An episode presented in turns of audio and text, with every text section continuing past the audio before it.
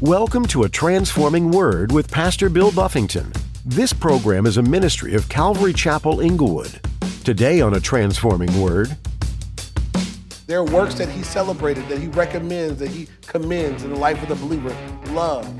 And so we need to check ourselves. God, am I walking in love? Am I growing in service? Am I walking in faith? Do I have patience? Am I increasing in works? Am I doing more now than I was before? Am I increasing in that? Because those are all things that he commends. I learned that about him. I learned that God will severely punish those who corrupt his church. That God is not playing, his church is precious to him. in your walk with Christ, do you consistently check on your faith? Do you ever take a step back and take stock of your standing in God's kingdom? In today's message, Pastor Bill wants you to know that you need to be aware of your standing with God. When you're not being faithful in your service to Him, your relationship suffers. God has called you to be a light to everyone around you. And if you aren't following the call, then you are ignoring what He values most. Seek after God's glory and be transformed. Now, here's Pastor Bill in the book of Revelation, chapter 2, as he continues his message The Church of Thyatira. It bothered me enough to where when they left, I called the pastor of the church I was going to. And I was like, hey, I was at this Bible study at my friend's house, and it was weird. They made the women go in the back, and they kept us in the front. They like took control of his living room. I, like, I think that was whack. It was his house. And they're telling him he can't get baptized till he goes through, you know, some classes that they have, but he was getting ready to get baptized that week at Calvary Chapel South Bay and blah, blah, blah. And he said, man, are they called the Church of Christ? Was like, yeah, you know them. You know them too. He's like, it's a cult. Tell them to go home. Tell them don't never come back. It's a cult. And I'll never forget that because God did that for me when I didn't know no word. It wasn't like I knew the word, I could chop it up. I was impressed with how well they knew the Bible. But the Holy Spirit was inside me saying, like, I was unrested. I was not, it just, this is not right.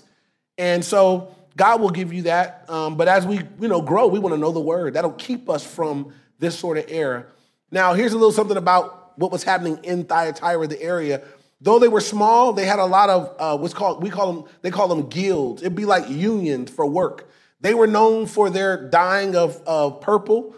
Um, this is what the woman Lydia in the book of Acts was known for uh, in, the, in the city of Thyatira, and they had all these working guilds. This is where the temptation could potentially have come. Some believe it came from. If you were a Christian in Thyatira, and the working guilds there for all the different work that you could do to make money um, required that you participated in all of the idolatrous worship and practices, many of which, in, in- in many of which had to do with sexual sin. A lot of the worship of the false gods included sexual acts and sexual sins. Well, if you didn't participate, then you wouldn't get work. You can't work here. You're going to be broke in Thyatira then. Well, the temptation would be to, to participate. And so some believe that this woman was telling, hey, you guys, it's okay. The Lord told me to tell you that you can go ahead and do that and participate in that. Just come back here and pay your indulgence or get forgiven for it. You'll be fine. And misleading people for financial reasons. These are some of what people think was taking place. Verse 21, it says, And I gave her time to repent of her sexual immorality, and she did not repent. This is interesting because if you note from the previous studies, God was speaking to the church and he was telling the church the way you get it right is to repent, right? I want you to note he's not speaking to the church yet.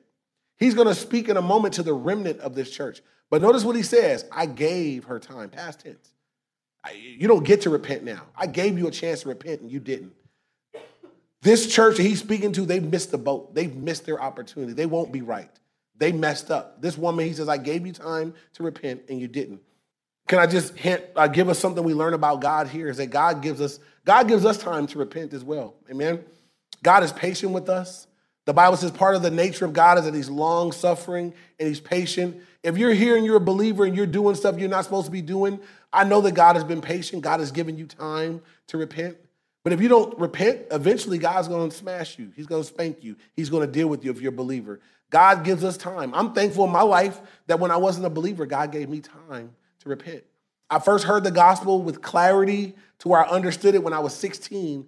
And I made a conscious decision that I wasn't going to follow the Lord at that time. And I went on and sinned um, for three more years. And three years later, because God is merciful, He gave me another chance. I'm so grateful that He gave me that time to repent. I'm glad I didn't die between 16 and 19 and go to hell. That God gave me time to repent.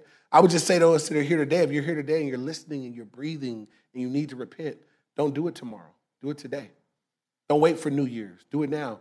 If God says, look, I gave them time to repent, but they didn't, here's what happens. If God gives you time to repent and you don't take it and you get good at resisting, good at telling God no, what happens to your heart if you keep resisting God? Your heart gets hardened. And eventually you just, you, you, you'll lose feeling.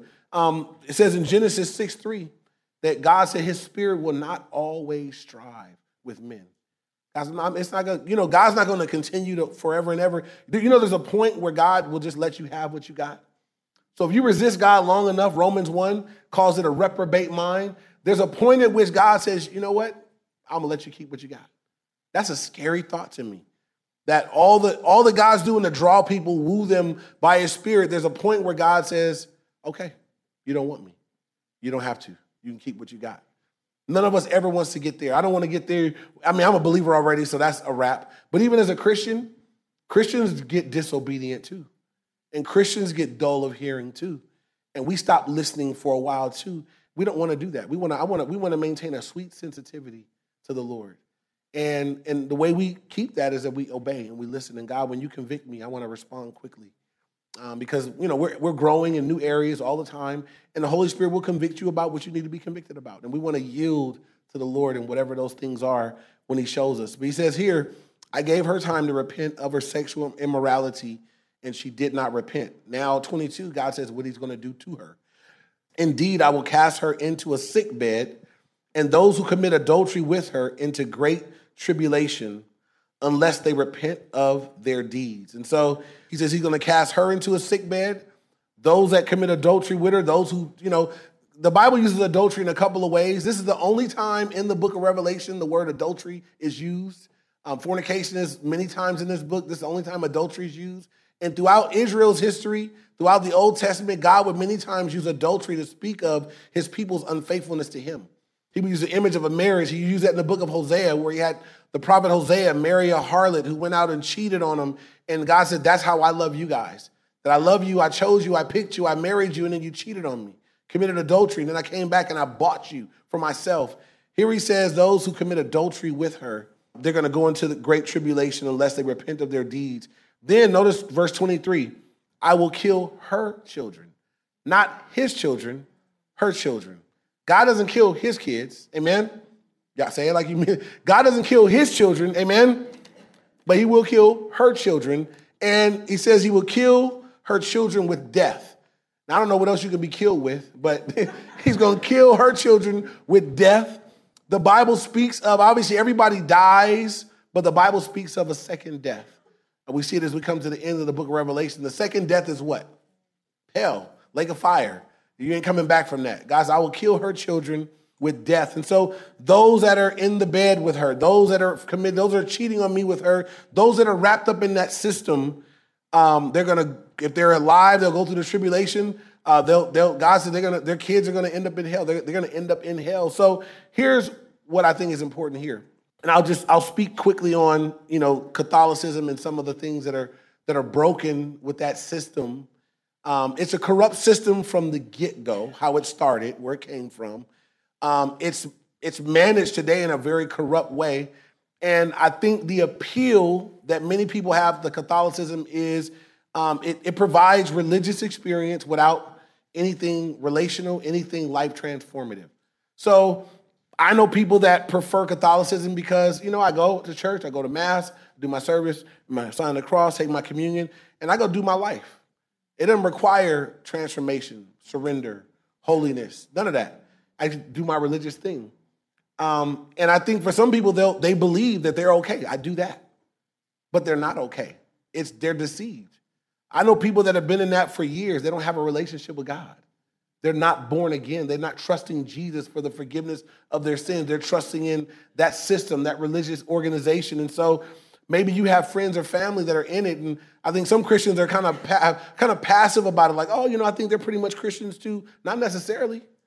Not if you think Mary's an intercessor. Mary's not an intercessor. She's a, she's a person like you. Um, not if you're praying to the saints. Not if you're praying to angels, not if you're praying to somebody else, not if you're hoping that your connection to God is through something other than Jesus Christ. That's not it. And so, you know, we got friends that are wrapped up. It's a system of religion that people get wrapped up in, but many people are lost in it. And it's it's got it's like on the fringe. It's got a, it's got a lot of it's got some truth in it, you know, but not enough to save you, not enough to deliver you, not enough to bring about a transformed life. And so here, um, you know, Jesus is dealing with this system. It's a false system. And I want to be aware of it, one, that I don't get wrapped up in it. And then when I talk to people that are, I'm to ask questions because maybe they're not born again. You know, uh, is it possible that someone in a Catholic church could be born again? Yeah. But there are lots of things there that can really mislead people and lead them astray.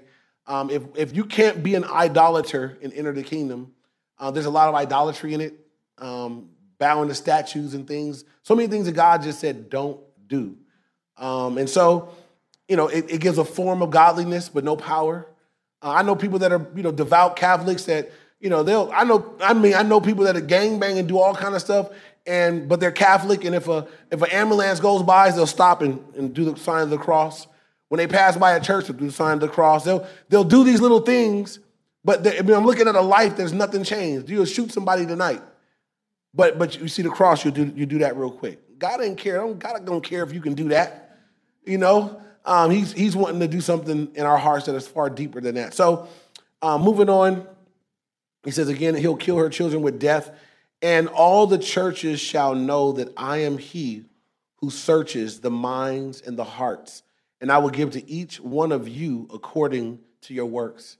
So God said, look, I'm the one. Everybody's going to know when we're said and done that I'm the one that searches the minds, and the hearts. Uh, and I'm going to give each one according to their works. As believers, I think it's a healthy thing regularly that we pray God, search me. Where the psalmist says that, Lord, search me and know my ways. None of us knows how wicked we really are, do we? And so we say, God, search me. Search me and show me if there's any wicked way in me and lead me in the way everlasting. That's a, that's a healthy way to pray. Lord, if, if there's something wrong and I don't see it, show me. If there's a wicked way in me and I'm just uh, unaware of it, then would you reveal it to me, show it to me so I can repent of it and change, so I can grow from it? Here, God says they're going to know that He's the one that searches the hearts and the minds and gives to each one according to their works. Now, again, if you're a Christian, you're a believer, our sins are dealt with. Um, this is not a threat to us. This is a threat to those that are separated and not walking. Now, verse 24 is He finally speaks to the church to the believers, the remnant of real believers in the midst of this system. Look at what he says in verse 24. Now to you I say, and not to the rest in Thyatira, as many as do not have this doctrine, who have not known the depths of Satan, as they say, I will put on you no other burden. So God says, Look, I'm speaking to you guys that, that are there, but you're not a part of it. You guys that have not, you guys don't believe this doctrine, you guys aren't wrapped up in it. He says, My word to you guys, I'm not putting any other burden on you. Just keep doing what you're doing. Um, and sometimes you have believers that are in areas, in scenarios, in situations where they're immersed in a culture that's not right. God says, just, just keep doing what you're doing. Just hold your ground. Just stay solid. No, no other burden, no extra stuff for you to do. Just, just continue to hold your ground where you are. And that's what he says to them next in verse 25. He says, But hold fast what you have until I come. This is the first reference in Revelation to the fact that the Lord is coming back. This is the first church that he says something to about the fact that he's coming back. And so it identifies this church, this church system, as one that will be around during the end times. It'll be around at the time of the Lord's come. He says, You guys just hold fast what you have until I come. And it's important for us as believers that we take the truth that we know and that we hold fast because we are in the end times, we're in the last days, and there's a lot of people that would like to, to push you and move you to let go of some of what you believe in. Um, there's a push right now that I see of, you know, for people to just kind of be more inclusive. Know, let's just don't be so divisive over religions and stuff like that. Let's just kind of all bring it together. How many guys have seen the little the coexist bumper sticker where they got every symbol from every group and they'll do big, you know, gatherings and try to get everybody to unite and kumbaya together. But I, you know, if I be real, because that's the only way I know how to be, um, I can't pray with a Muslim. They don't know God. I can't pray with a Jehovah Witness. They don't know God. I can't pray with somebody that's wrapped up in Eastern religion. They don't know God. I can evangelize, I can share, I can preach, but we certainly can't pray together. They actually belong to the devil, right?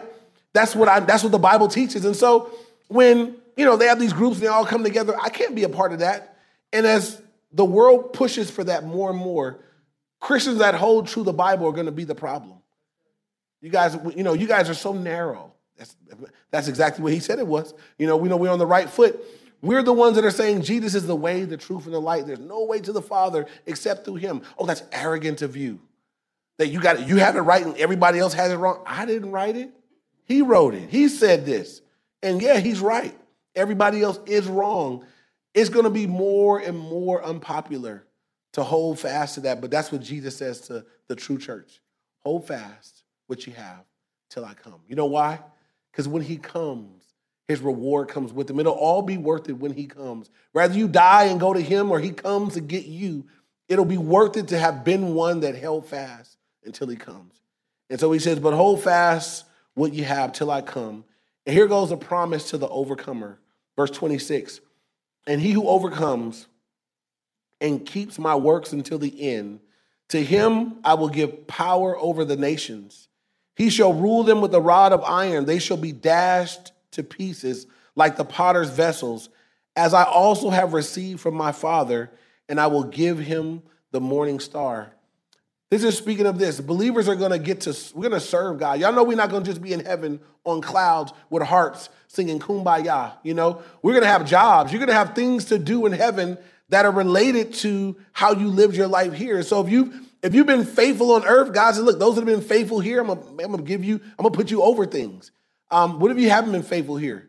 You're gonna be disappointed. You're gonna be heaven's janitor. Like, how did I get this job? That's messed up, you know? So be faithful. Make sure you're doing what you're supposed to be doing down here. We're gonna have something to do.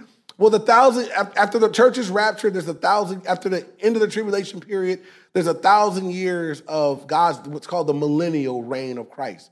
All believers that have been are with the Lord, we come back and we rule and reign with Christ during that period of time. That's what it's speaking about here. Says, all those who overcome, you're going to get to be a part of this with me. He said, um, and he'll give them of the morning star. So, real quick, how, how do we become an overcomer? How do I make sure I'm part of that group? Because that's every every one of these letters ends with a promise to the overcomer. How do you and I make sure that we are included in the group? Write down 1 John chapter 5, verse 4 and 6. 1 John chapter 5, verses 4, um, 4, 4 through 6. I'll read it to us. For whatever is born of God overcomes the world. And this is the victory that has overcome the world, our faith. Who is he who overcomes the world? But he who believes that Jesus is the Son of God. This is he who came by water and blood, Jesus Christ not only by water, but by water and blood. And it is the Spirit who bears witness because the Spirit is truth. How do we overcome? As we put our faith in Jesus. So everyone here that would say, I'm a believer, you're an overcomer. Here's a beautiful thing about being in relationship with Jesus. Um, because the moment you got saved, you overcame. It's through the blood of Christ that you're overcoming today. And you are guaranteed, because the blood of Christ has washed you, that you will overcome. Amen? And so for believers, we're we're we're all the promises to the overcomers, it's ours. Um, we are overcomers through Jesus Christ, through our relationship with Him.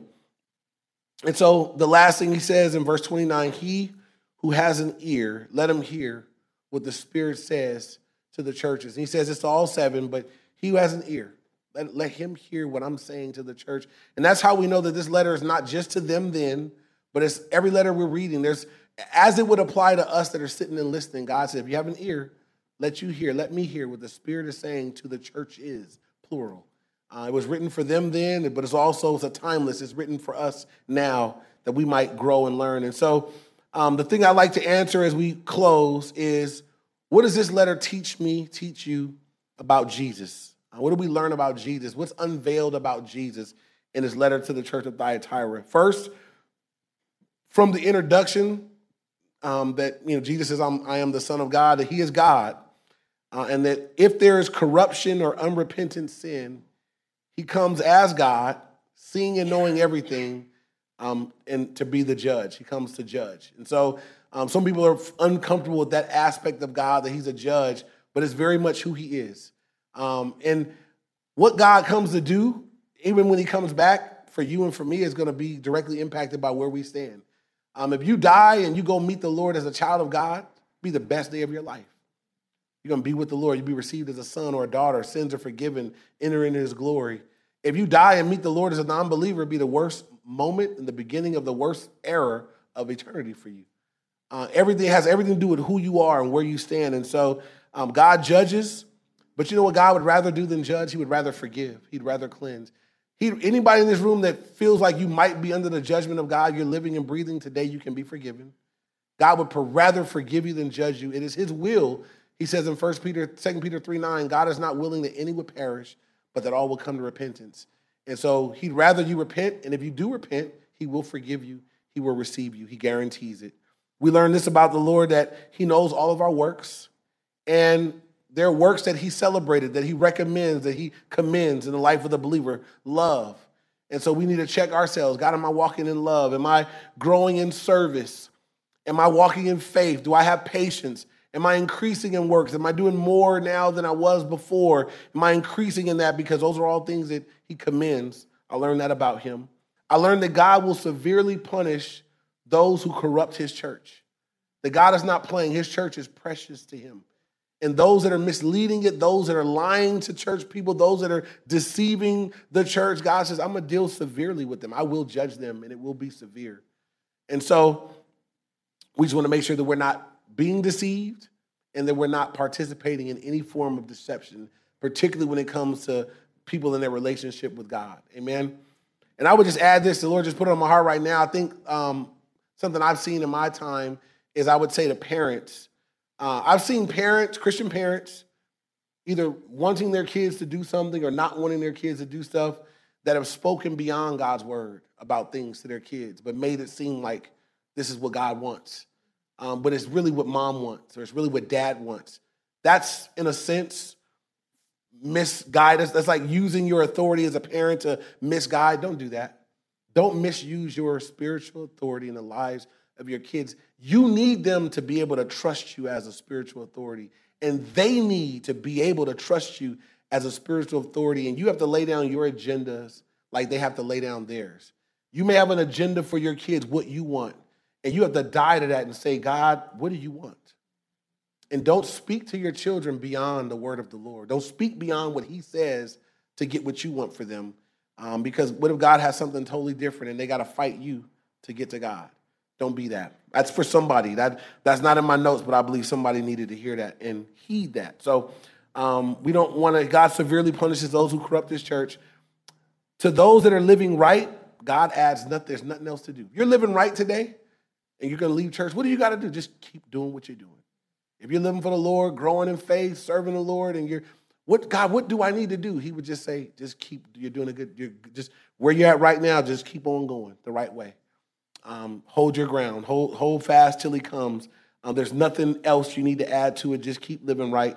And lastly, and we'll close with this, he's rooting for us to be overcomers, and he's provided the way. I said, look, I, I'm making promises to overcome. I'm tempting you to be an overcomer. And then if you decide, yes, I want to be one, he said, I, I provided the way. You can never be an overcomer in your own flesh. Jesus says, I overcame for you. And as you put your faith in me, I died in your place. I forgive all your sins. I cover all your blemishes and weaknesses. I love you through your flaws. And I have forgiven you. I am forgiving you, and I will continue to forgive you. You will be an overcomer through the blood of the Lamb. That's anybody that's ever overcame has overcome through Christ and we continue to be overcomers through Christ. Amen.